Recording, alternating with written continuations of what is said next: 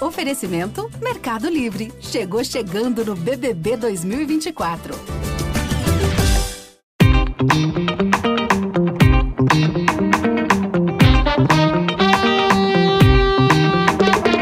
Bem-vindos à plataforma Gente da Globo, seu passaporte para conhecer e compreender as tendências de comportamento do brasileiro. O esporte existe enquanto expressão da humanidade há mais de 3 mil anos. É parte da nossa identidade. E quando o mundo muda, o esporte muda junto, se reinventando e criando novas conexões. O que a gente vai testemunhar nos próximos 10 anos é um desses períodos em que tudo vira do avesso. O esporte deve mudar mais na próxima década do que mudou no último século. Na real, a tecnologia vai transformar completamente o nosso conceito de esporte. Quem já passou dos 30 pode ir se acostumando a ficar na dúvida. Mas isso é esporte? Corrida de drone é esporte? Videogame é esporte? Ué, para ser esporte precisa ter esforço físico? Reflexo e controle mental são atributos físicos? Ai, socorro. Ajuda, Luciano. Sejam bem-vindos ao Go Finals, o principal torneio de pés 2021 do Brasil, que agora chega à fase final. Depois de sete... Nesse novo contexto, o torcedor não quer mais ser só um espectador. Ele quer participar. As novas gerações exigem experiências personalizadas, curtem interagir com várias telas simultâneas querem ter influência, exclusividade e ativismo. Com análises de dado cada vez mais afiadas, sendo utilizada por todos os players desse mercado, o nosso jeito de torcer vai passar pela dor e a delícia de ser desvendado por um algoritmo. E mais, a revolução tecnológica vai se somar à pandemia no caldeirão que está transformando o esporte. E esse ano ainda tem Olimpíada, com modalidades inéditas como skate, surf e escalada. E para tentar sintetizar tudo isso em um só episódio de podcast, que tem uma hora, nessa rodada do Gente Conversa, eu precisei convocar um time de pesos pesados.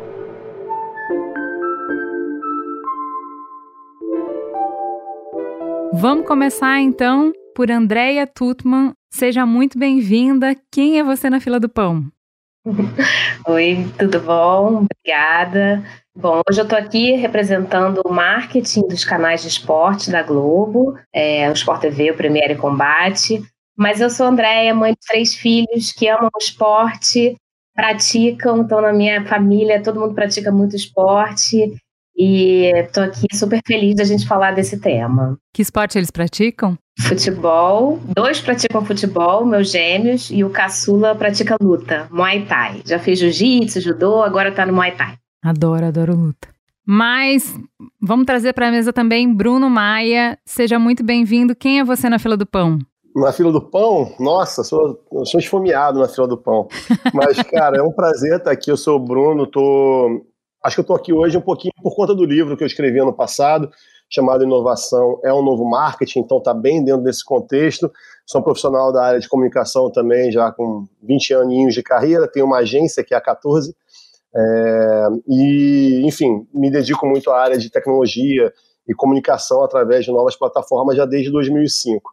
Então, acabou que no ano passado minha vida convergiu um pouco, nos últimos anos, foco para o esporte. Eu tive como vice-presidente de marketing do Vasco da Gama por dois anos. E aí acabou que esse livro nasceu, e acho que por isso vocês lembraram de mim, o que é uma honra. eu sou fã de quem vem aí daqui a pouco também. Quem não é, né? Vamos apresentar então. É. É, tá, mas isso é chover uma olhada. Vamos completar a mesa com Flávio Canto. Seja muito bem-vindo, nosso atleta da mesa. Quem é você na fila do pão? Bom, que honra estar aqui com vocês. Já ouvi tanto essa pergunta, né? Estou acompanhando vocês nessa pandemia bastante. Na fila do pão, eu, eu, acho que independentemente de onde eu esteja, eu tenho alguma relação com o esporte, né? Já há tantos anos. Eu fui atleta de judô, fui medalhista olímpico e fiz uma transição trabalhando na TV embora tenha me formado em direito, nunca exerci.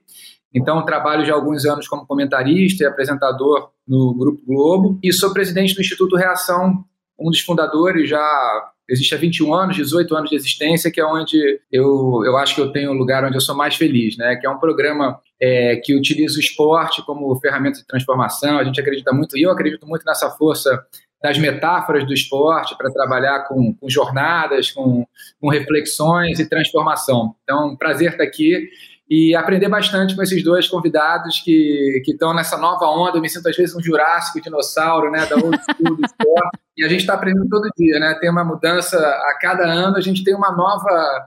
Parece que tudo mudou, né? E a gente está vendo aí que esses próximos anos vão mudar mais ainda. E só uma correção, né? O Flávio ele não, ele não foi medalhista olímpico. O medalhista olímpico é para sempre, né?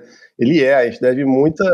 Assim, até como a gente trabalha com esporte, né? a gente pode parecer uma rasgação de seda, mas eu acho um negócio muito importante. Eu acho talvez o título mais grandioso que o ser humano pode ostentar no planeta é ser um medalhista olímpico. Esse realmente é indiscutível. Para mim, é prioridade na fila do avião, qualquer lugar, um cara desse realmente. Não, é sério, eu acho que a gente tem que valorizar no Brasil. A gente, a gente perde a dimensão do que é ser um medalhista olímpico depois que passa as Olimpíadas, né, Flávio? Eu acho que muito importante sublinhar, isso é muito grandioso, cara. Parabéns. Pode, co pode cobrar um chopp depois, obrigado.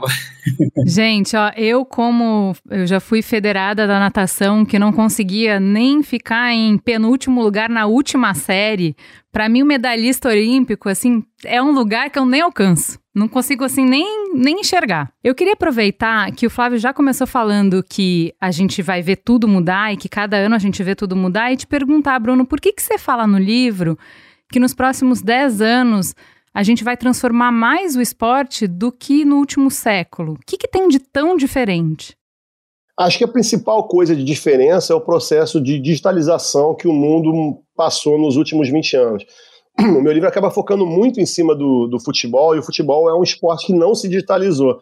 Quando eu digo isso, muito eu me refiro ao modelo econômico dele, que é muito baseado em uma fonte de receita específica, né, que no caso é a da televisão, ele não se preocupou, como essa fonte sempre foi muito forte, ele não criou novas formas de receita.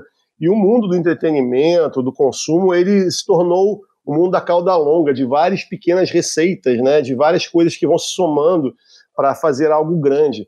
Né? A Amazon virou a Amazon pegando um centavozinho de cada transação e não pegando bilhões de, de uma vez. Né? O futebol não fez isso, os outros esportes também não. E agora acaba que a gente está chegando no momento em que o nosso consumo digitalizou de vez. A pandemia então acelerou muito isso. Né? A quantidade de suporte que a gente usa hoje, como a gente troca de suporte mesmo de tela ou de canal, o nosso antigamente a gente ficava muito tempo, o esporte nos prendia assistindo ele durante muito tempo, até porque nós não tínhamos outra opção para ver, é aquilo que estava na TV. Né? Quando hoje não, eu posso assistir um documentário sobre um grupo musical de Botsuana com a mesma facilidade com que eu plugo na Premier League ou no, num grande evento de judô, de qualquer modalidade. Isso faz com que ele tenha um nível de, de exigência, de relevância, ele tem que estar muito tempo todo mantendo você ali. Na hora que você perde para olhar para o WhatsApp que está acontecendo, você já deixou de ser audiência, a chance de você clicar em alguma coisa que alguém te mandou e parar de assistir é outra, é grande. Então, acho que todos esses fatores comportamentais que giram em torno da digitalização afetam a audiência, afetam, afetam o consumo, o dinheiro e, inevitavelmente, por consequência, o próprio esporte, porque depende. Ele existe é, é financeiramente dessa forma grandiosa dentro de uma cadeia de coisas, né? E aí eu acho que isso está. As últimas barreiras estão caindo e vão acabar afetando muito dos próprios jogos, das competições, dos esportes, do que a gente gosta e de coisas novas que a gente não conhece que vão chegando e se impondo naturalmente. Andréia, é, o Bruno traz um, um, panorama que é um pouco assustador e eu acho que para todo mundo que produz conteúdo é o que a gente está vivendo no dia a dia, que é uma competição avassaladora, né? A, a, competição pela atenção, pelo olhar, pelo ouvido, é, cada dia maior. E essa tendência que a gente tem de estar tá muito estriquinado, né? De estar. Tá, é, é, a gente vai do, do livro para o texto curto, para o tweet, para ler só a matéria, para daqui a pouco estar tá só em videozinhos muito curtos, né? Então é tudo muito rápido.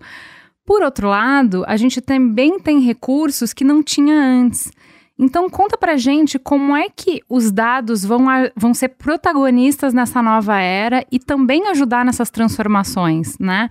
Com esse, como que esse lance de análise de dados muda o jeito da gente pensar sobre esporte e torcedores e nos ajuda a dar mais informação e a orientar como que a gente navega nesse mar tão turbulento? Bom, vamos lá. Eu acho que assim, a gente sempre fez muitos estudos, então, é, quando a gente fala em dados, a gente sempre teve muitos dados, muitas informações, muitas pesquisas. Só que os, os dados sempre foram dados declarados, né? Então, quando a pessoa, vou te dar um exemplo até para tangibilizar. Eu me lembro lá atrás, até eu já trabalhei também no Telecine, e a gente só tinha canais é, legendados, porque todo mundo declarava que queriam é, os filmes legendados, porque ser legendado é mais cool, é mais inteligente. E a gente só fazia telecine legendado. Quando a gente começou a entender um pouco mais efetivamente do consumo em si, a gente viu que não, as pessoas querem dar dublado, mas elas têm vergonha de dizer. Então, acho que um primeiro fator é assim: os dados trazem para a gente muito mais a realidade do que o que é declarado. Não que a declaração é uma forma de percepção. Mas acho que esse é um primeiro ponto. Então, hoje eu consigo entender numa pesquisa quantitativa, até que eu vou lá e coloco essa pesquisa em campo, e depois eu consigo identificar essa pessoa, consigo rastrear e entender se o consumo dela está de acordo com aquilo que ela declarou. Então, acho que esse é um primeiro ganho que a gente tem. Por outro lado, eu acho que a gente ainda está engatinhando muito, acho que as pessoas ainda têm, têm uma percepção de caramba, agora a gente conhece tudo, conhece a vida de todo mundo.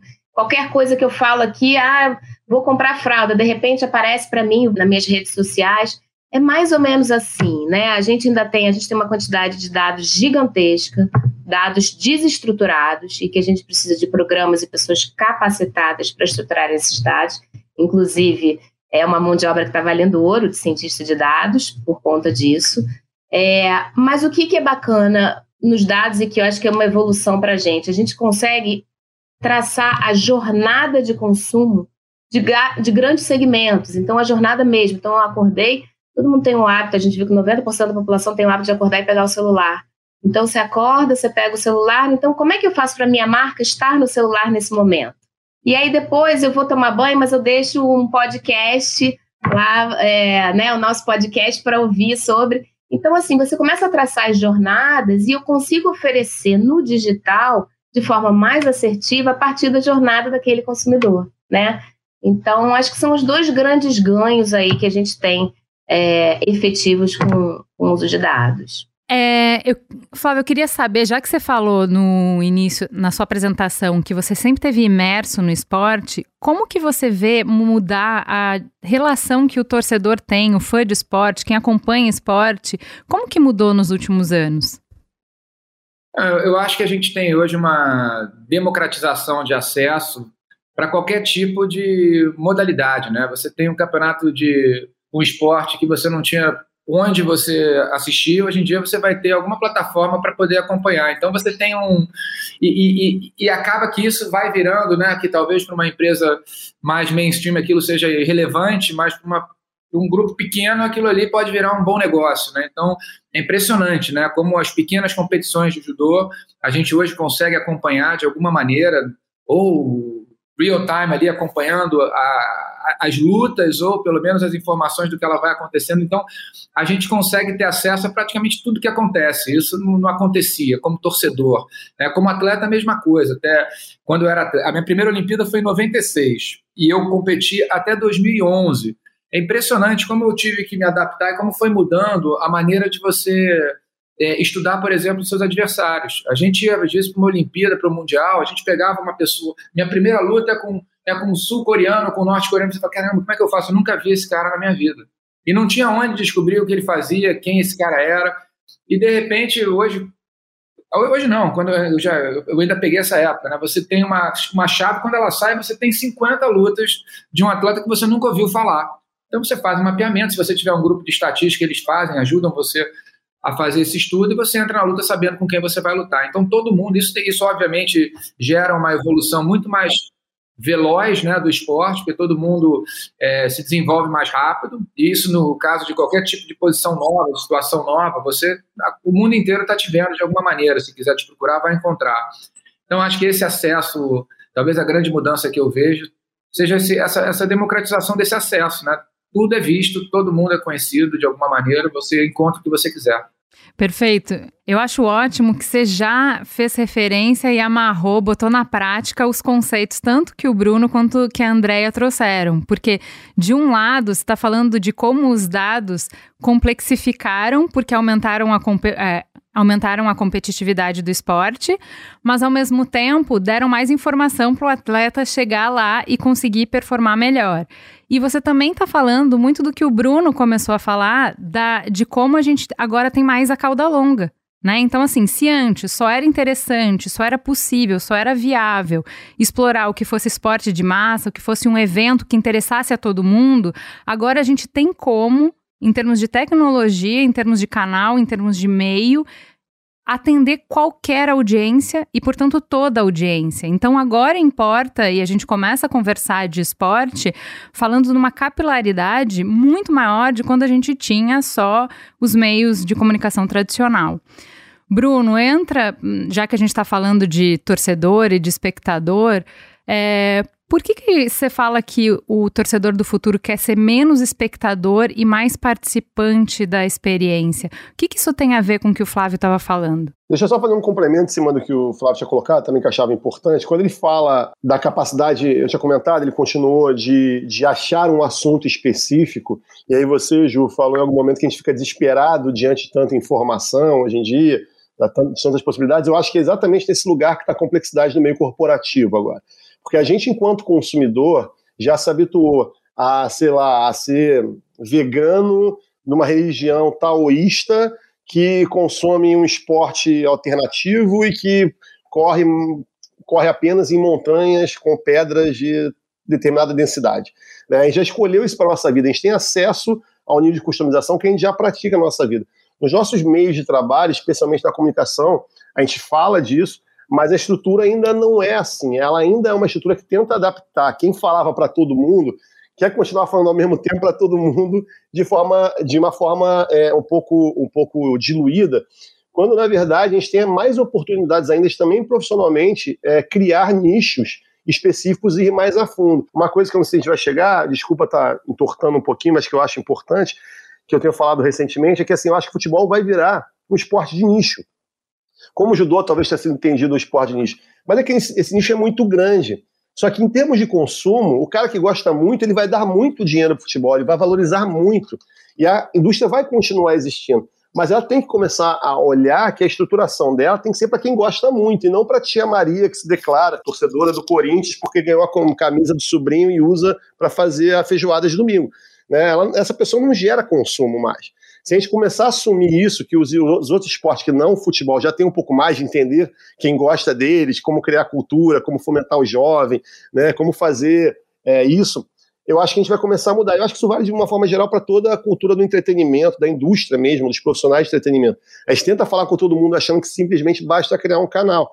Não é, essa, essa, acho que essa piscina está ficando mais profunda e dá uma oportunidade. Quando você falou fica desesperado, eu acho isso um barato, porque também dá mais liberdade para a gente, ao trabalhar, escolher certos lugares, aprofundar e permitir com que pessoas vivam melhores aquelas experiências. Achei excelente, concordo muito. E eu acho que a grande questão é o que está por trás, o que, que motiva o consumo. O que, que motiva, o que, que, que bate meu coração, o que, que faz aquilo, o que, que faz eu consumir. Então, quando você fala do futebol, é, eu, eu, eu, eu acho que ainda no país assim, o futebol é o que traz a felicidade desde de base, né? Então, assim, para todas as classes sociais, é onde não existe diferença entre classes, onde, então, assim, eu acho que ainda é muito forte. Quando você fala um olhar de mídia, de consumo de mídia, de quem paga por isso, aí eu concordo com você. Tanto é que a gente corre atrás dos heavy users, porque eu trabalho com produto pago. Mas eu acho que só, só para complementar é isso, assim, o que está por trás do consumo? O futebol todo mundo consome. Assim, 80% da população brasileira, se eu tenho dados de pesquisa, consome futebol de, em algum nível de interesse. Desde a tiazinha até o cara heavy user. Então, o que, que motiva? Talvez a tiazinha motive, porque naquele momento que ela vai conseguir estar com a família sentada juntinha, assistindo todo mundo junto. Enquanto para o heavy, eu não quero ninguém, porque eu quero ver sozinho o meu time, porará, porque eu fico nervoso, para Então, é, é, o bacana, o mágico é isso, mas o que eu concordo muito com você é que ficou mais difícil para a gente enquanto mídia comunicar, porque os nichos estão se encontrando, até por conta das, dos, né, né, das redes. Então, os nichos cada vez mais estão se tornando nichos mais juntinhos. E aí, como é que a gente fala de forma diferente com todo mundo? Eu só acho que a tiazinha vai, a tiazinha vai ter mais o que ver daqui a 10 anos, e talvez esses 80 daqui a 10 anos sejam 40%, porque ela vai ter mais opções para ela, né? E há algum tempo talvez ela não tinha. Mas eu acho que é uma curva mesmo de, de mudança de comportamento, assim. Acho que ainda concordo com você em tudo que você falou, mas eu tendo a acreditar que nos próximos 10 anos essa massificação que um esporte dominante tem, assim como qualquer questão que seja dominante em termos de entretenimento tem se diluído, eu acho que o futebol também vai ver essa audiência diluir um pouquinho, e eu não vejo isso como um problema. Eu acho que isso é uma adaptação, ele vai continuar sendo forte, gerando dinheiro, só que eu acho que vai ser de outro jeito. Conforme vocês dois estavam explicando, eu fiquei lembrando de uma coisa muito livrinho de marketing, que é o funil o funil do marketing. Então você vai ter. A tiazinha tá no awareness. Ela sabe que o Corinthians jogou ontem, ela sabe que ele ganhou, mas ela sabe porque mesmo que ela não queira saber, eu não queria, mas você tá no Uber, o, o jogo tá tocando, entendeu? Você tá vendendo café e as pessoas estão comentando o jogo do Corinthians. Não tem. É inescapável saber do Corinthians. Não tem como. Mas isso é o primeiro funil. Ele não vai dar. Essa tiazinha não vai dar a grana que a Andréia precisa. Ela não vai assinar nenhum canal. Lá pelo meio do funil, você vai ter as pessoas que, como meu marido, por exemplo, não gostam de futebol. Eles gostam do Corinthians. Ele vai assistir a mesa redonda, fala, mas por que que tá falando de... Tá chato isso, né? Tá chato, porque tá falando de outro time. Então, assim, não adianta oferecer uma mesa redonda para essa pessoa, porque ele nunca gostou de futebol. O que ele gosta é de Corinthians. Oferece um canal 50, 100% do tempo Corinthians, falando só do Corinthians, que ele assiste. Aí você vai falar, mas qual é a lógica? Não, não precisa, não procura. Deixa a pessoa ficar num canal 100% do tempo ouvindo o Corinthians. E você vai ter quem realmente gosta de futebol, que quer acompanhar, que quer saber a estatística desse jogador, onde é que ele jogou, como jogava antes, do técnico, de tudo, e que é, vai ter um investimento maior é, no esporte, enfim. Faz sentido isso que eu tô falando? De organizar, de estruturar, que assim, uh, o grau de, de impacto do esporte depende de acordo com o interesse das pessoas. Acho que sim, com certeza, o nível de interesse, é, é você se comunica de acordo com o nível de interesse, mas assim, por que, que eu acho que o futebol não vai perder essa relevância tão cedo? Talvez daqui a 50 anos, mas 10 anos eu não acredito, porque eu acho que tem duas coisas que são muito fortes no futebol. Primeiro, ele faz parte da identidade da pessoa. Eu sou André, eu tenho 44 anos, eu tenho três filhos e ele faz parte da minha identidade, né? Então, acho que é, esse, esse, é um ponto. E a outra coisa é o, o futebol é capital social. Quando você fala lá, o futebol, você está no táxi, você conversa com o Uber, você conversa com o porteiro, você conversa com o presidente da empresa, você, ele é uma forma de capital social que talvez se for conversar é, da ginástica, eu adoro ginástica, né? Então, assim, da ginástica, tal, parará, isso não é capital social, isso é para o meu, pro meu cluster ali. Então, acho que são duas coisas muito fortes enraizadas no país, assim. É, o meu truco era o Game of Thrones, que eu entendo que a cauda longa vai fazer poucas séries conseguirem chegar no fenômeno, mas sempre precisa ter alguma, porque a gente precisa de um assunto comum. É, eu, eu acho que o mundo, na, obviamente, ele está mudando num ritmo muito é, mais veloz do que a gente se acostumou quando, pelo menos há 20 anos. E, e, eu acho que o problema não é o que fica, é o que entra, né? Eu acho que a gente tem muita concorrência chegando, trazendo agora para um pouco um pouco para o meu universo, para o judô. Eu acho que as modalidades que não não é, se estruturarem para conversarem com essa nova geração, criarem é, modelos de interação que integre o torcedor, com os competidores. Você tem no judô, por exemplo, uma, você tem 200, 300 pessoas competindo numa categoria, é cada hora um grupo, você não consegue se identificar, você cria, você não consegue humanizar tanto como uma competição de MMA, porque você tem poucos atletas, você tem poucas lutas, é mais concentrado, você tem um storytelling mais é, mais claro, né? E tem uma guerra aí entre, o, entre a tradição e, e esse novo, né, que está chegando e chega tão rápido que se você não se adaptar logo, você você, você morreu, né? Então, a gente está vendo essas transformações, até a própria a Olimpíada mudou muito, né? A Olimpíada, um ambiente super tradicional, com regras muito rígidas para você poder fazer parte daquele clube de esportes e modalidades. A gente tem nessa próxima Olimpíada cinco novas modalidades entrando de uma vez. E a gente vai ver isso cada vez mais. Então, eu, eu acho que todo mundo está entendendo. Quer dizer, quem está entendendo o que está acontecendo está se movimentando. Você tem que humanizar cada vez mais os personagens do, do, do esporte, porque é, você passa a ser. É, o torcedor ele passa a ter uma, integra uma interação, uma relação que não existia antes. Né? Ele acompanha a vida daquele, daquele atleta. Não dá para você se esconder muito também. Mas, ao mesmo tempo, o esporte precisa é, humanizar cada vez mais seus personagens para criar essa relação mais tangível de, de apropriação por parte do torcedor, sabe? Uma coisa nova. Fala, fala, por favor, do início que você estava falando do que você vê de forma crítica do judô, que o judô tem que olhar para as competições e pensar que não dá para contar essa história. Pulveriza demais a atenção e em comparação com o MMA, por exemplo, que tem dois, quatro, cinco, seis é, oponentes se enfrentando e aí você consegue acompanhar. Tem um, um clash aí, eu, eu, ganhei a faixa vermelha e branca recentemente, né, que é uma faixa coral de judô, então eu sou relativamente novo, eu e alguns outros amigos que medalharam na Olimpíada tiveram uma, fizeram uma homenagem deram essa faixa pra gente. Aí a gente passou a fazer parte de um grupo de pessoal mais velho, é, mais puristas do judô, da modalidade. Então, é sempre o, o embate ali, o judô daquela época que a gente era competia, que funcionava, esse de hoje. Mas não tem jeito, se, não, se ficar como era, ele vai morrer. Então você tem no judô 200 atletas do mundo disputando é, um ranqueamento olímpico para 32 participarem da Olimpíada e você fica com muita dificuldade, né, o torcedor, de, de, de se relacionar com tanto atleta, com tantas histórias. E você vê, por exemplo, no MMA, você vê no, no boxe, vou falar especialmente de MMA, que eu acabo comentando bastante. Você tem poucos personagens numa luta, numa, num evento numa noite. Então é muito fácil você ter um storytelling para contar e para aproximar o torcedor daquele, daquele grupo de atletas. Né? Então não, não basta só ter a competição, você precisa ter a contação toda de história com muito mais é, clareza para o torcedor escolher com quem ele quer, para onde ele quer, quem é meu, meu, meu, meu amigo aqui, né? É quase que uma relação de, de amizade, de pseudo-amizade aí que ele desenvolve. Ele segue o, o, lutador, ele segue o atleta, ele parece que faz parte da família dele. Eu concordo super com o que o Flávio está falando. E o exemplo do MMA, ou do que o UFC criou na última década, nos últimos 15 anos, é muito importante. Até porque o UFC pegou um esporte que já existia antes, uma marca que já existia antes, e o que ela fez foi exatamente o que o Flávio falou. Ela criou storytelling. Ela começou a ter uma estrutura de criação de ídolos, né, de escolher quais são as próximas lutas, né, de fazer medição de audiência para escolher o que vai acontecer de uma maneira mais precisa, não que o boxe não tenha feito isso em outras décadas, mas como o André também falou, hoje os dados são tão, tão menos, menos declarados, você consegue chegar mais nele, né? E o UFC fez isso muito bem, virou um fenômeno. Enquanto ele conseguiu manter muitos ídolos brasileiros, né? Ele conseguiu no país ter uma relevância que quando, por exemplo, ele começou a deixar de ter tantos heróis, os brasileiros passaram a ficar um tempo sem conseguir ser tão protagonistas, a audiência também acompanha, né? Tem essa frase famosa que o brasileiro não gosta de esporte, o brasileiro gosta de ganhar, né? Como foi com a época do Guga, como é com o futebol, que a gente está há 20 anos quase. Se a gente não ganhar a próxima Copa, a gente vai igualar o maior recorde da história do Brasil sem nenhum título mundial.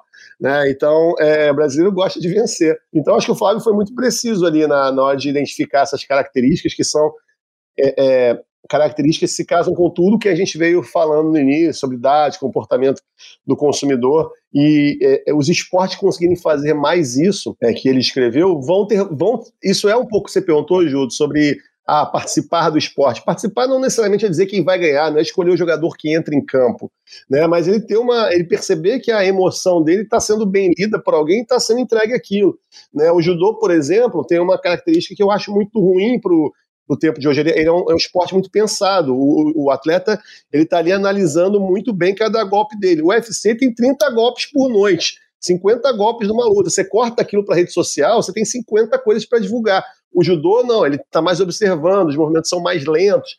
Né? É, e você tem menos highlight, assim, que é uma coisa do nosso, da nossa indústria hoje em dia também ser muito falado. Então, por isso você entende, porque o MMA, talvez, hoje, não sei como é que tá, o Flávio talvez tenha mais clareza, não sei se a garotada preferiria Acho que é natural que ela prefira fazer alguma coisa que leve ao MMA do que ao judô por isso, porque ela é estimulada, super estimulada por highlight o tempo todo. Então é o esporte que entrega isso. Como é, por exemplo, que a gente viveu no Brasil e que eu acho extremamente importante em termos geracionais, a, na Copa de 2018, o Neymar pegou a fama de, de simulação, de cai-cai, de ele não conseguiu mais se livrar. Porque isso é uma coisa que uma nova geração não tolera, porque não é que ele fica simulando falta, ele cai, o jogo para o jogo para, a tensão muda. Então, toda hora, se ele cai, por mais que ele esteja apanhando de verdade, o cara, em vez de solidarizar com a porrada que ele leva, fica irritado porque ele é um vetor de paralisação do jogo. Né? E ele não conseguiu, ele, isso não descolou mais dele. Até hoje ele sofre memes com isso, mesmo tendo ficado mais firme, tendo mudado a postura dele em campo, porque eu acho que esse tipo de coisa, né, a demora que, uma lateral que demora a ser batido, tudo isso vai fazendo com que o espectador mude de lugar, atinja-se a audiência, né? E aí, óbvio que tudo que eu estou falando aqui tem muito de provocação, né, André? Que ela, eu acho ótimo que vocês falam, talvez não seja 10, seja 50, claro, talvez sejam muito mais tempo, mas eu acho que passa mesmo hoje o futebol por uma mudança de perfil de consumo expressiva, né? A gente vê hoje em dia, por exemplo, o futebol ficou muito mais chato, burocrático. Você vê um cara como Romário, que na época, quando eu era pequeno, no Rio de Janeiro, a gente tinha o Campeonato Carioca, que tinha o Romário, o Túlio e o Renato Gaúcho, que passavam a semana se provocando. Eu ficava apaixonado por futebol. Hoje, o, o Gabigol dá uma entrevista a cada 15 dias, quando pode dar, quando está muito polêmico, tira ele, não vai falar, e ele se afasta. E o futebol vai perdendo essa. essa Você tem um confronto no futebol mundial, mundial numa década inteira, que é Leonel Messi e Cristiano Ronaldo. Eu tinha cinco confrontos na cidade do Rio de Janeiro quando eu era moleque. Entendeu? Então tudo isso afeta, eu acho, o futebol ter se afastado muito. O futebol não ter se digitalizado, aquilo que eu falei no início, tem a ver com isso. Você vê hoje um relatório recente do Google falou que 28% dos jovens brasileiros já torcem para um time fora do país. Essas coisas afetam a qualidade, a intensidade da audiência no longo prazo. Apesar de não mostrar ainda queda de, de força do futebol, mas é uma, ela já é uma audiência mais flat, menos intensa. E aí você abre espaço para que outras coisas aconteçam, né? Eu acho que é isso que a gente está vivendo, e infelizmente, ou felizmente, não sei futebol, acho que ainda vai passar por mais mudanças nesse sentido. Mas o exemplo das lutas eu acho sensacional, como é o do surf com o WSL também, que fez esse movimento muito bem de conteúdos, né? como foi a NFL aqui no Brasil, a, Liga de Futebol Americano. Né? Eu estou falando muito, mas o último comentário, assim, para passar a bola a NFL ela cresceu muito no, no Brasil e no mundo todo por conta do fantasy game que ela criou, que envolve dinheiro, envolve muita grana, mas é, quem estuda um pouco mais assim é um produto deficitário para eles, dá prejuízo. Só que quando ele, a argumentação de permanência é porque eles percebem que a curva, por exemplo, do Brasil de crescimento do fantasy game é muito proporcional à curva do aumento da audiência do jogo. Entendeu? Então, assim, por mais que aquilo dê prejuízo enquanto um produto, assim, ele está colaborando na outra ponta, que é o aumento de todos os outros produtos chegarem e você gerar interesse pelo futebol americano. Né? Então, e, são coisas que o futebol, de fato, ficou muito para trás. Mas sabe por quê? Só para complementar aqui, posso? Porque o engajamento hoje vale ouro. Então, assim, tá todo mundo querendo engajamento. Então, eu posso falar pelo Cartola, que também é um produto nosso. E é exatamente isso. Ele é um fantasy game que gera todo um engajamento. Se perguntar, ele nem é deficitário mais, já foi durante muitos anos, mas ele complementa o ecossistema de consumo, né? Então, assim, vale ouro. Engajamento, estar na comunidade. É uma comunidade, por exemplo, super engajada. Quem participa de um fantasy game é porque entende daquilo, faz parte daquilo, faz parte do dia a dia dele, né? Então, a motivação é aquilo faz parte do meu dia. Vou sacanear meus amigos, vou estar junto, vou tem uma coisa de aposta, de competição, tudo ali junto. Então, você sabe que é um lugar onde tem um grande engajamento. Então, para você botar marca, para você vários tipos de comunicação ali dentro, é maravilhoso. Então, vocês, vocês já trouxeram o que era uma pergunta, que é como é que o espectador pode virar um participante? O Cartola é o melhor exemplo que eu acho que a gente tem aqui no Brasil disso, né? É, como que isso pode gerar receita para os clubes, para os atletas, para o mercado de esporte? Eu acho que é isso. O, quando a gente olha tanto para o futebol, qualquer esporte é um ecossistema, né? Então não é só você olhar, então cada vez mais no mundo digital, então você tem que olhar quando eu falei lá do, da jornada de consumo, onde que o consumidor está, em que momento do dia, o que, que ele está consumindo, em que plataforma, porque todo mundo consome tudo em todas as plataformas.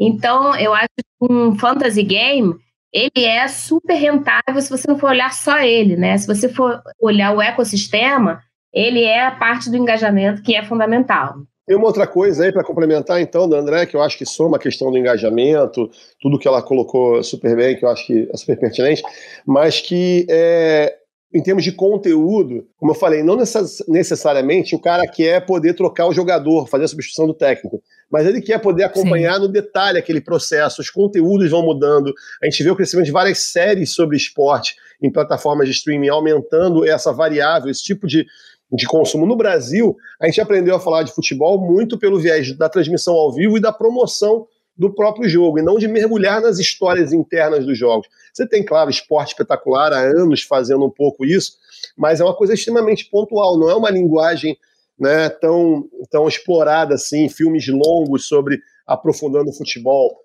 Ou outros esportes. O futebol feminino já, já começa nessa pegada, né? Porque o futebol feminino, você tá interessada no jogo, mas você tá interessada em cada uma das histórias das meninas, dos clubes que elas vieram, o que, que os clubes fazem. Assim, futebol feminino eu vejo Olha, muito isso que você tá falando. Eu te digo ainda mais, tem uma, um reporte de uma consultoria inglesa chamada Copa 90, em que eles falam que o principal formato, o principal, o segundo principal formato, acho que é o principal formato de consumo de futebol preferido das mulheres, eu agora não lembro qual é o recorte que eles dão de faixa etária, é assistir futebol por documentário, não é ver o jogo ao vivo. A, o público feminino tem uma. Eu vejo isso aqui em casa. Então, quando eu assisto, tem uma série famosa é, é, é, chamada All or Nothing, uma franquia famosa de futebol, e aí eu estava vendo uns meses atrás de um time da Inglaterra, o Tottenham, e a minha esposa sabia a escalação inteira do Tottenham, porque quando eu vi, ela sentava e ela entendia. Ela, aquilo era uma novela para ela. Ela torce pro Fluminense, ela é incapaz de falar um jogador do Fluminense, mas do Tottenham ela fala, porque ela viu a novela, né? É um formato que para ela é mais interessante de consumo de futebol. Então eu acho que isso também, essa transformação do conteúdo que a gente tem chamado de Beyond the Game, né? Ele, que, que não só tem a ver com essa questão documental, serial, mas, por exemplo, no futebol, o futebol ainda discute se o torcedor deve discutir o que o juiz falou ou não. O futebol quer fechar, ele se fecha todo. Quanto nos esportes americanos, essa transparência é fundamental. O cara quer entender o que está acontecendo. Por que, que, o jogo está parado há seis minutos? Está tomando meu tempo e não deixa eu saber o que está acontecendo. E o futebol ele se fecha, ele é todo enclausuradinho. Isso faz com que ele perca a relevância diante de, um, de uma molecada que pode saber né, toda a conversa do juiz. A transparência é, tem que ser excessiva, né? Você tem que entregar isso para o cara. Isso são formas de participar do jogo, quando eu falo, sabe? Não só de interagir, mexer na escalação, não necessariamente Agora, isso. Agora, o futebol tem uma outra. Não só o futebol, né? Eu acho que todos os esportes, quando a gente fala muito do mundo digital, dos streamings e tal, de você poder ver o que você quiser, a hora que você quiser. O, o esporte ele é perecível, né? O esporte é ao vivo. Então, assim, para quem é amante daquilo, por isso que o esporte, o que, por que, que a grande concorrência pelos direitos esportivos está aí no mundo linear? Que a gente está aí, né, ralando porque é o que está segurando esse mundo ao vivo, esse mundo linear, porque é o ao vivo. Depois perde a relevância. Você pode até ver melhores momentos, trechinhos, né? A forma de consumo está mudando mesmo. Antigamente as pessoas ficavam vendo vários jogos da, jogos da Série B, Série C. Hoje, cara, eu quero ver mais meu time, ver um melhor momento, um trechinho. Mas o ao vivo é muito relevante. O ao vivo, as maiores audiências Sim. O ao vivo é o capital social, né? É, André? exatamente. O ao, vivo, é o capital social, exatamente. Ou você pode ser que nem eu, que acompanho no Twitter, então eu tô fazendo outra coisa, mas eu tô ligada, eu consigo sustentar qualquer conversa pelos comentários do Twitter. Eu sei quem jogou melhor, eu sei quais foram os lances mais é, polêmicos. É, no, eu acho que isso tem muito dentro daquele nosso funil, né? E que essa inteligência, que acho que o Flávio estava falando que o judô precisa ficar mais esperto, que é como é que eu pego? Ah, eu vou ter o ao vivo, que a Andrea tá falando que tem um, um puta relevância, talvez para as últimas partes do funil. Porque lá no início, que outros conteúdos que eu consigo fazer sobre esse evento que vão ser mais abrangentes, né? Para que eu consiga conversar com mais gente e ser relevante. Então, pode ser um documentário, como o Bruno estava falando, pode ser uma cobertura muito boa, muito dinâmica, muito divertida ou muito emocionante. Então, assim, todos os clubes usam hoje, é, europeus, seleções e tal, usam os times femininos de futebol para criar história, para criar. É, emoção, para criar identificação. E aí, assim, não necessariamente as pessoas vão assistir todos os jogos, mas eles gostam de acompanhar a história dessas meninas, gostam de acompanhar o treino, gostam de saber quem que tá bem, quem que tá mal, gostam de saber a história da, da treinadora. A técnica da seleção brasileira aqui, ó, delícia essa mulher. Ela é um, um, uma galeria de meme ambulante, ela é, uma, é, é, é um, um fazedor, um criador de meme ambulante, maravilhosa, dançando pagode no meio dos treinos, incrível. Gringa dançando pagode no treino da seleção feminina de futebol. Tá pronto o VTzinho, entendeu? Para rolar. E aí, como é que o judô entra nessa conversa? Eu queria te perguntar, Flávio, porque a gente está falando tudo de digital, de internet, de internet. Nessa disputa pela atenção, a quantidade de seguidores que um atleta tem tem interferido bastante, não só para o atleta, mas para o esporte em si. Como é que você vê isso como atleta? Eu, eu tenho uma preocupação com esse movimento é, que a gente vem acompanhando, de como é que você cria uma relação de afeto. A gente está falando muito na ponta, né, no torcedor, mas eu acho que a paixão pelo esporte começa no nosso imaginário lá de trás. Então, eu acho que uma preocupação que eu carrego, né, é, é de como você cria uma, como, como você leva o esporte para esse começo. Aí eu trago um pouco uma experiência do nosso instituto, do Reação, existe há 21 anos, né, são 18 anos de fundação, 21 de existência, a gente tem algumas comunidades do Rio e Cuiabá, usando o esporte, o judô, como arte marcial principal, judô e jiu-jitsu lá, mas a gente usa o esporte como, como, como, uma jornada de valores. Né? Cada semestre a gente trabalha com mais ênfase um valor, a gente trabalha com coragem, cuidado, comprometimento, ética, superação e solidariedade, são os valores que a gente trabalha, e sempre numa perspectiva de construir, conquistar e compartilhar cada um desses valores. Então, eu acho que esse é o novo modelo né, de, de, mundo que a gente percebe que é o que faz sentido, né, com clichê a palavra propósito, mas ela acabou virando cada vez mais relevante para todos e isso é bom. Então, é, a gente usa o esporte, usa o judô para trabalhar com essa formação, é, com essa construção de, de, de, de, caráter mesmo. Né? Então, a gente usa exemplos de coragem do esporte, exemplos de humildade, as metáforas do esporte para eles construírem essa, essa, essa, caminhada. E agora a gente está entrando num projeto, eu não estou fazendo aqui campanha de nada, não, preciso nem falar nome, é só porque eu, a minha preocupação com o esporte em geral, que a gente entra na escola com várias modalidades, mas a ideia, que a gente estava naquela fase de branding, né, de pensar missão, valores, etc., e, e para mim é muito claro, é, é, é trazer o, o, uma relação é, positiva da criança com a atividade física, né? criar esse lugar com um ambiente de prazer e também como um ambiente de construção de referências, que foi o que aconteceu comigo. Né? Eu, eu olho para trás assim, e eu, fui atleta, então para mim isso talvez seja obviamente mais forte em mim do que em outros que não foram, mas eu acho que todo mundo tem uma relação muito forte com o esporte. Eu, por exemplo, me lembro que a primeira vez que eu aprendi, entendi o que era derrota, foi na Copa de 82, quando o Brasil perdeu de 3 a 2 com os três gols do Paulo Rossi. E eu vi meu pai arrasado, eu era uma criança, e ele me explicou que aquilo acontecia até com aquela seleção espetacular, sabe? Eu aprendi depois tanta coisa, né, que de alguma maneira está no meu imaginário, no meu subconsciente aqui com as, com, com, com as corridas do Senna no domingo, e, e todo o comprometimento dele com a Fórmula 1 e tantas outras coisas, né? Quando a gente fala de futebol, eu também sou tricolor, a, a geração né, da década de 80, com Casal 20, Washington e Assis, toda a relação que o futebol traz para mim com a minha família. Eu sou que nem seu marido, eu sou tricolor que torce quando o Fluminense está bem, né? Então, a gente tudo junto. Para mim, o futebol é quase que uma excelente desculpa para eu reunir minha família, meus primos que são mais fanáticos. Então, agora eu estou fazendo isso. A gente está assistindo jogo aqui em casa é, com alguns. Então, é, eu tenho uma relação com o esporte que me remete à família, me remete a meu pai, me remete a ganhar, a perder, a se superar, a, enfim, tanta coisa legal, sabe? Quando eu vejo um Usain Bolt batendo um recorde mundial que parecia impossível de ser batido, aquilo é uma mensagem que para mim traz de alguma maneira uma, sabe, a gente pode mais do que falaram para gente. Eu tenho essa relação muito forte, eu acho que o esporte tem esse poder muito grande. Então a gente está falando mais adiante, né, da relação como consumidor, do torcedor, como fã, mas eu acho que a minha preocupação grande, assim, para os próximos 10 anos, Bruno, que você está falando dessas mudanças todas, é como fica a relação dessa nova geração com a atividade física, com a prática esportiva, porque eu acho que isso também vai impactar lá adiante, é, quando a gente for fazer cruzamentos de dados daqui a 10, 15, 20 anos, eu acho que isso vai ser relevante, sabe? Eu, eu, eu tenho uma facilidade enorme para curtir esporte, porque eu cresci com essa cultura.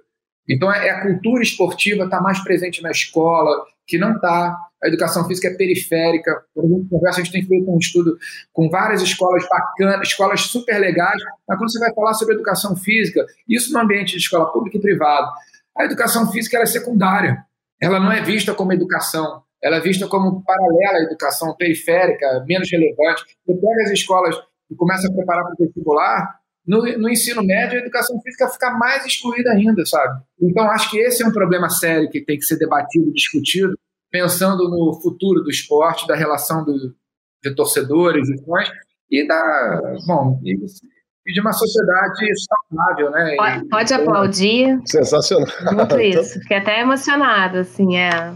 É isso. Sensacional. Não, e é um, é um fato mesmo, eu não tenho uma resposta, não tenho nenhum comentário a não ser perceber essa preocupação. A gente vê, no caso do, do, do, do, do futebol, assim, de 16 a 35 anos, é, algumas pesquisas que mostram que você tem mais horas jogadas de futebol no videogame é, no final de semana pelos jovens do que prática realmente, no né? percentual de, de, jovens que joga bola mesmo. Ainda não é disparado, mas já passou, já teve esse, já tem medidas assim na quantidade de horas. Sendo que o videogame se permite você ficar muito mais horas. Se você vai jogar bola mesmo, joga uma hora, o cara cansa e tal, tem que parar, tem que, né? O videogame fica 12 horas lá e não para, né, jogando. Então isso é um fator mesmo que eu acho que afeta, né? É, eu acho que o capital social no final da, das contas que o esporte vai continuar tendo, na minha opinião, é, de alguma forma, que a André falou isso muito bem, o Twitter é um palco de capital social, né? É uma das medidas que a gente tem do que está acontecendo. É, eu acho que ele vai continuar existindo, mas eu acho que, que cabe a gente, talvez, mostrar tem, talvez tenha um espaço para mostrar um pouco mais como é que o Bolt chegou naquele lugar, sabe? É, que é uma informação que o recorde dele vai continuar existindo, vai continuar chegando, essa mensagem vai chegar e talvez para a gente consiga explorar um pouco mais o, a caminhada dele, a jornada dele. Né? Isso é uma, é uma camada da história, mas eu ainda acho que o problema que o Flávio colocou, ele existe, ele é contemporâneo, eu não tenho a menor ideia de como é que a gente sai disso. Eu acho que é super complexo mesmo. Então vamos botar mais água nessa fervura e vamos mergulhar nessa dicotomia aí, porque se de um lado a gente tem cada vez mais é, os esportes perdendo o espaço e relevância na prática cotidiana, né? Todo mundo gosta de acompanhar, mas é um consumidor. Quanto que a gente está efetivamente inserindo na vida o esporte? Por outro lado, o game só aumenta. Todos os jogos eletrônicos só aumentam. A expectativa para 2021 é que a indústria de games ultrapasse a casa do bilhão. Vai dar bilhão. E o presidente do COI, o Comitê Olímpico Internacional, Thomas Bach, declarou que a entrada dos esportes eletrônicos no cenário olímpico é uma questão de tempo. Olha aí, os puristas arrancando os cabelos. Como é que vocês veem esse cenário? Como é que vocês acham que isso impacta os esportes? É, bom, posso, posso começar aqui. Quando você até lá no início falou, será que é esporte? Não é esporte? Como é que é? Sim, é esporte, já, já entrou na categoria esporte. É, quem joga são os atletas, eles têm acompanhamento de nutricionista, de fisioterapeuta, parará, tudo, né? É, psicólogo. É psicólogo, enfim. Então, sim, eles têm um tratamento de atletas. É um mundo nativo digital. Então, até contando um pouco aqui da nossa história, da nossa percepção, o Sport TV ele exibe alguns campeonatos, CBLOL, IGO, é, e por que, que a gente resolveu até exibir, sabendo que era é um esporte muito digital, né? Por que, que é muito digital? Porque o consumo dele não é só sentar e assistir, não é um consumo passivo, ele é um consumo ativo.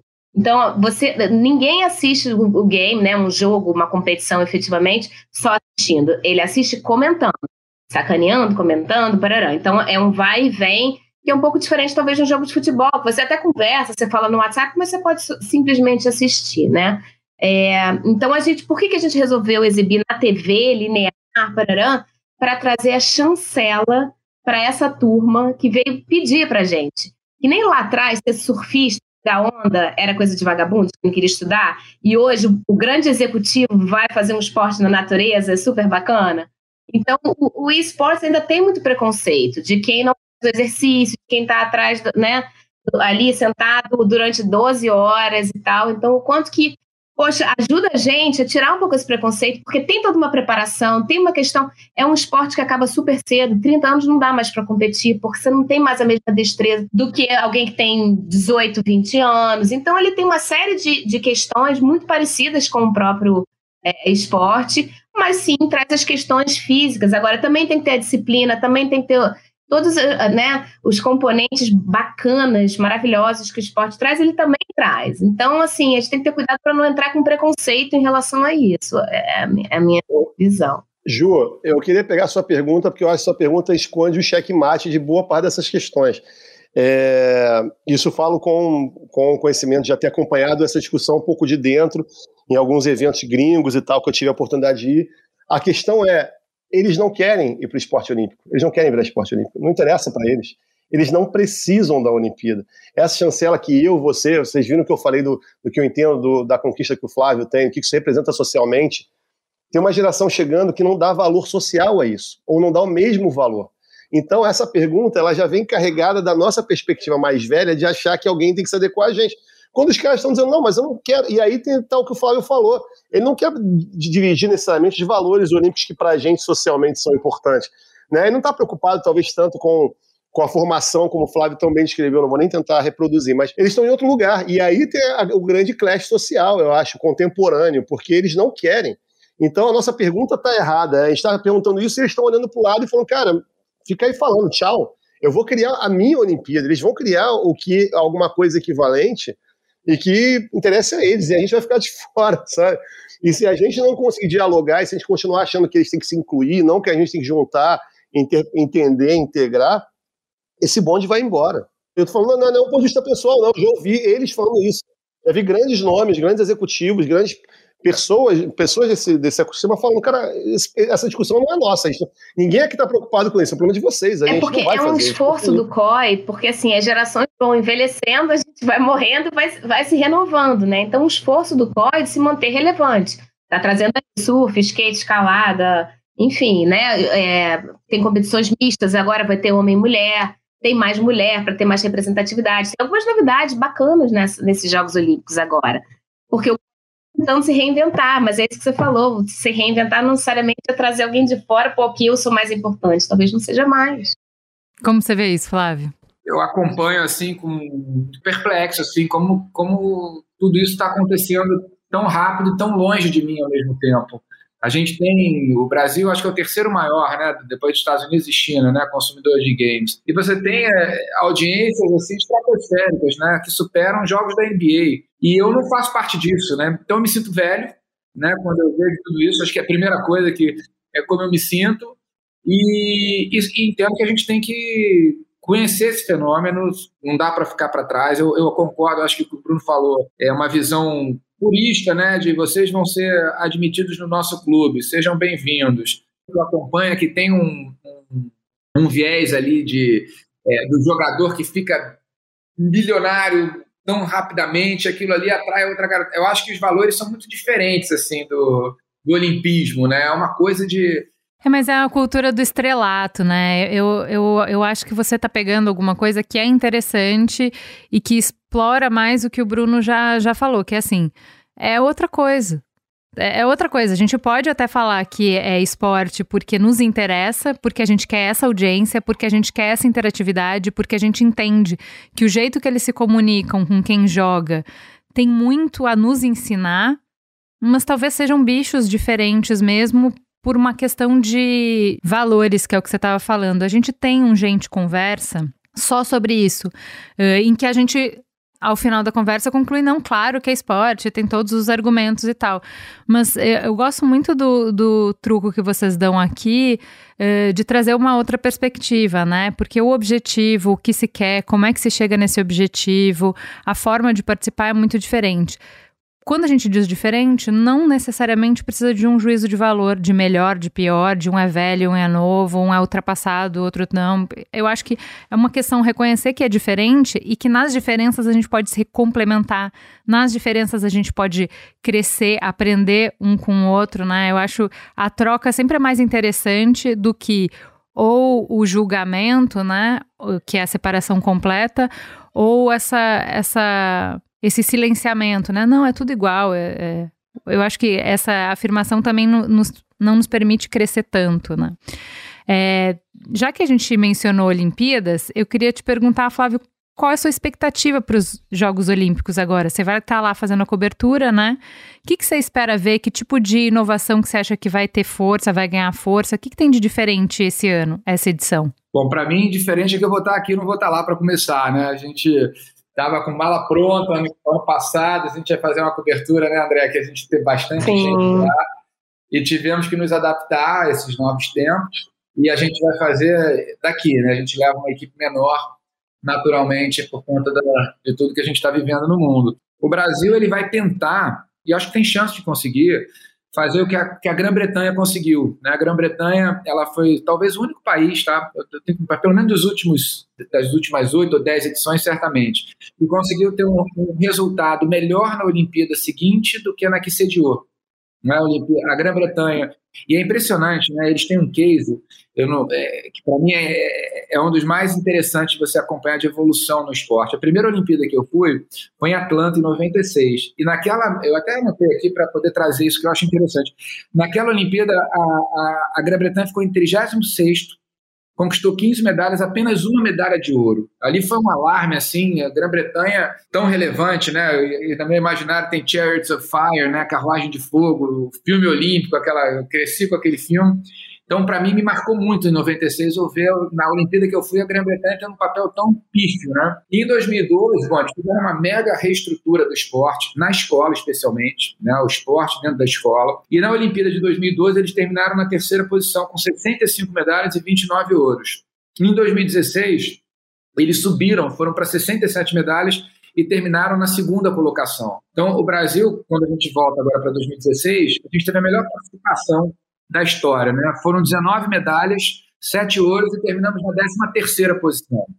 Então, quando a gente vê o, o, o, que a gente pode conquistar nessa, e a ideia do COB, né, eles falam sobre isso, é tentar igualar ou até melhorar a, participação, a participação que a gente teve na última Olimpíada. E eu acho que isso é bem possível, especialmente pela entrada do skate e do surf. Né? A gente tem, aí nessa, nessa busca de rejuvenescer os Jogos Olímpicos. A gente já vê isso nos Jogos Olímpicos de Inverno com bastante força, né, com snowboard, com várias modalidades jovens, e a gente está vendo isso acontecendo. Né? Entra alpinismo, é, softball, karatê e o surf e o skate. Né? E surf e skate, felizmente, a gente está voando né, na última etapa. O Filipinho e a Tati Weston ganharam. A gente está com os três primeiros do ranking mundial no masculino brasileiro, o Medina, o Ítalo e o Filipinho, e a gente vai ter o ídolo Medina, Silvana Lima e a Tati Weston Webb no surf. Fora as meninas do skate, os meninos do skate, todo mundo com super chance aí de medalha. Então é possível que a gente tenha uma evolução até daquele número. Né? O problema para mim, e eu acho que para quem acompanha mais esporte atentamente no Brasil, é 2024 e 2028, né? Que a gente vai perder. A gente tem um grupo que se formou para 2016 que continua competindo e tem a entrada dessas novas modalidades. Mas a gente está sofrendo aí uma mudança grande no investimento do esporte no Brasil, especialmente né, do esporte olímpico, porque a gente não vai mais sediar os Jogos Pan-Americanos que a gente sediou em 2007, não vai mais sediar os Jogos Olímpicos que a gente sediou em 2016. Então a gente teve um, um hype aí do esporte que transformou muita coisa, com, com leis sendo promulgadas, leis de incentivo ao esporte, é, do Bolsa Atleta, do Bolsa Pódio, muita coisa que fez o esporte chegar onde chegou em 2016. Então a dificuldade é, para mim, é mais para 2024. Então para 2020 eu estou bastante confiante. Aliás, 2021, né? E você, André, o que, tem de diferente na cobertura desse ano? Olimpíada sempre é um, é, um, é um evento muito humano, né? Ele vai além do esporte, é onde o mundo dá luz a uma série de questões políticas, raciais e discussões, né? E eu acho que esse ano, especialmente, é, vai ser o primeiro encontro dos povos. Na realidade, a gente tem uma Eurocopa um pouco antes, tem até uma Copa América, tá? mas o encontro dos povos né? Realmente, então assim, eu acho que vai ser muito emocionante. A gente fez, rodou uma pesquisa agora há pouco que mostra que assim, nove em cada dez pessoas vão querer assistir as Olimpíadas, mesmo sendo num horário que não é um horário favorável para a gente, né? A gente vai, começa noite, madrugada. É, então, eu acho que o que vai ser diferente vai ser muito mais humana. Cara, eu, eu tenho algumas apresentações sobre Olimpíadas, eu choro nas apresentações, porque ele mexe com a gente. A Olimpíada já mexe com a gente, né? Então, e eu acho que especialmente esse ano, esse encontro dos povos, a luz que a gente vai dar das pessoas estarem ali juntas, os, né, as questões né, de, de, de ser público, isso, aquilo, mas eu acho que vai ser muito lindo e as pessoas estão precisando disso. Estão precisando desse caramba. Aquilo que a gente falou até no início, antes de começar a gravar, o horizonte, eu acho que a Olimpíada vai trazer esse horizonte de que tudo pode voltar, que a gente só adiou e que, ok, o mundo está voltando. Em relação às transmissões, é o, é o, que o Flávio falou, a gente ia com uma equipe imensa, um monte de gente, não, não vamos mais vamos ter que fazer isso, né? Mas a gente vai investir muito nas redes sociais, ter filtro nas redes sociais, ter não sei o que no TikTok, no Twitter, parará. Então, assim, é trazer esse engajamento e, e, e muito vídeos curtos e tal, é, por conta do horário, né? Então, para as pessoas poderem ver é, à tarde, tudo. E aí eu vou fazer aqui meu merchan. O Sport TV vai exibir assim tudo, né? Além dos quatro canais, a gente vai abrir um canal a mais. O Sport TV tem três canais, serão quatro. E a gente vai exibir os 45 sinais das Olimpíadas. Então a gente vai atender todos os nichos, tá? A Globo vai exibir também, vai estar no Globoplay, no GE, mas o Sport TV realmente vai fazer uma cobertura bem ampla no digital, na, na TV. Vai ser muito legal, gente. Estou muito animada. É que eu acabei não falando, passando nisso, até peço desculpa, porque a minha agência também há quatro anos a gente cuida da comunicação digital do COB do time Brasil. Então a gente também está chegando agora para uma Olimpíada, né? Que assim como o Flávio, assim como o André, estavam super programados, uma coisa incrível no ano passado, e não vai mais ninguém para toque da gente, porque vai uma questão muito menor do, do COB para lá. É, eu acho que para a gente a, a, grande mudança ela é mais social, ela passa pela pela ausência do o próprio povo japonês não poderá estar tão presente assim, né? vai ter uma restrição maior, ninguém vai poder via, viajar para turista, não vai poder é, estar lá. Então a gente vai fazer mais do que nunca uns Jogos Olímpicos transmitidos para o resto do mundo, muito consumido digitalmente, né? E aí falando também, fazendo jabá da comunicação do time Brasil, do COB, nas redes sociais, né? A gente está também focando muito no, numa linguagem específica para a cobertura de dados, de informações, resultados em tempo real, complementando sempre, a, principalmente a Globo, que vai estar lá fazendo é, as coberturas principais, não precisa ficar replicando o que o brasileiro vai vai estar vendo na, na TV ou nos canais da, da mídia principal, assim, mas dando os bastidores, acompanhando um pouquinho e, e depois fazendo também o que a gente falou, que é durante o nosso dia aqui, quando o pessoal acorda, a gente vai fazer o recap, né, e, e reviver as histórias por trás essas outras camadas assim que vai estar no nosso prime time aqui do dia normal vão ser os, bastidores, vai ser o que aconteceu e que não foi visto, né? Então também tem isso, dividir é, em dois momentos, né, em duas janelas, a, o acompanhamento em tempo real, com o acompanhamento do saldo e da, e da ponte entre um, a última competição de um dia, a primeira do outro, né? É isso. É, eu acho que o, o fato da gente estar tá no contraturno nos ajuda a embalar melhor o conteúdo em vez de entregar o, o conteúdo cru. Né? Então, assim, não é só assistir, é veja o que aconteceu ontem. Esse cara saiu da África, de tal país, ele treinou em tal lugar. Cara, eu achei que fizeram muito bem isso na última Copa Feminina. Todo jogo tinha um contexto, porque, como na Copa Masculina, Male bem, todo mundo já sabe mais ou menos os históricos, né? Vai entrar em campo contra a Alemanha, você já sabe o, o sacode que a gente tomou, já, já vem, o histórico já vem automático. Na feminina, não. Então, esse empacotar dos dados, esse empacotar o dado em conteúdo menor, como a Andrea falou, para jogar no Twitter, e de repente quem nem sabia que estava rolando uma Copa, foi impactado pelo videozinho curtinho, foi impactado pelo, pelas histórias, foi impactado pela foto, foi impactado pela por causa do posicionamento político da Megan Rapinoe, que saiu, todo mundo ficou, é, soube o que ela falou quando eles voltaram campeãs para os Estados Unidos.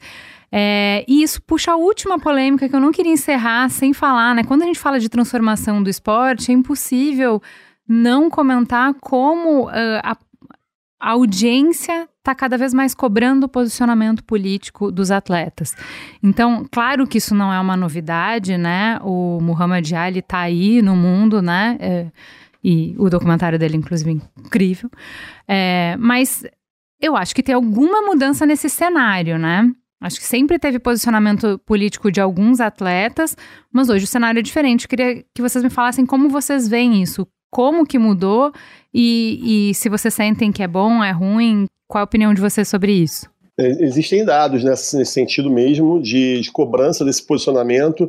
No Brasil, hoje, a gente vive um espectro de polarização muito forte e a gente vê, independente de qual seja o lado, os poucos atletas, os poucos personagens públicos que têm mais os artistas eu vou desconsiderar porque eles costumam ser mais ativos historicamente, mas os personagens públicos que, que, tomam, que tomam posição, eles são odiados e amados, mas via de regra eles crescem a sua audiência e a sua performance ao assumir uma, uma, uma posição. Né? Nos Estados Unidos, é, isso, isso tem conexão com outro fenômeno contemporâneo, que é o crescimento dos atletas é, como marcas, e alguns deles ficando maiores que os próprios clubes. Então, é, existe, existe, discussão no futebol quem é maior hoje, Cristiano Ronaldo ou a Juventus, em termos de alcance. Dependendo do, do enfoque que você dê, você vai ter uma resposta ou outra, dependendo qual for a variável escolhida para análise.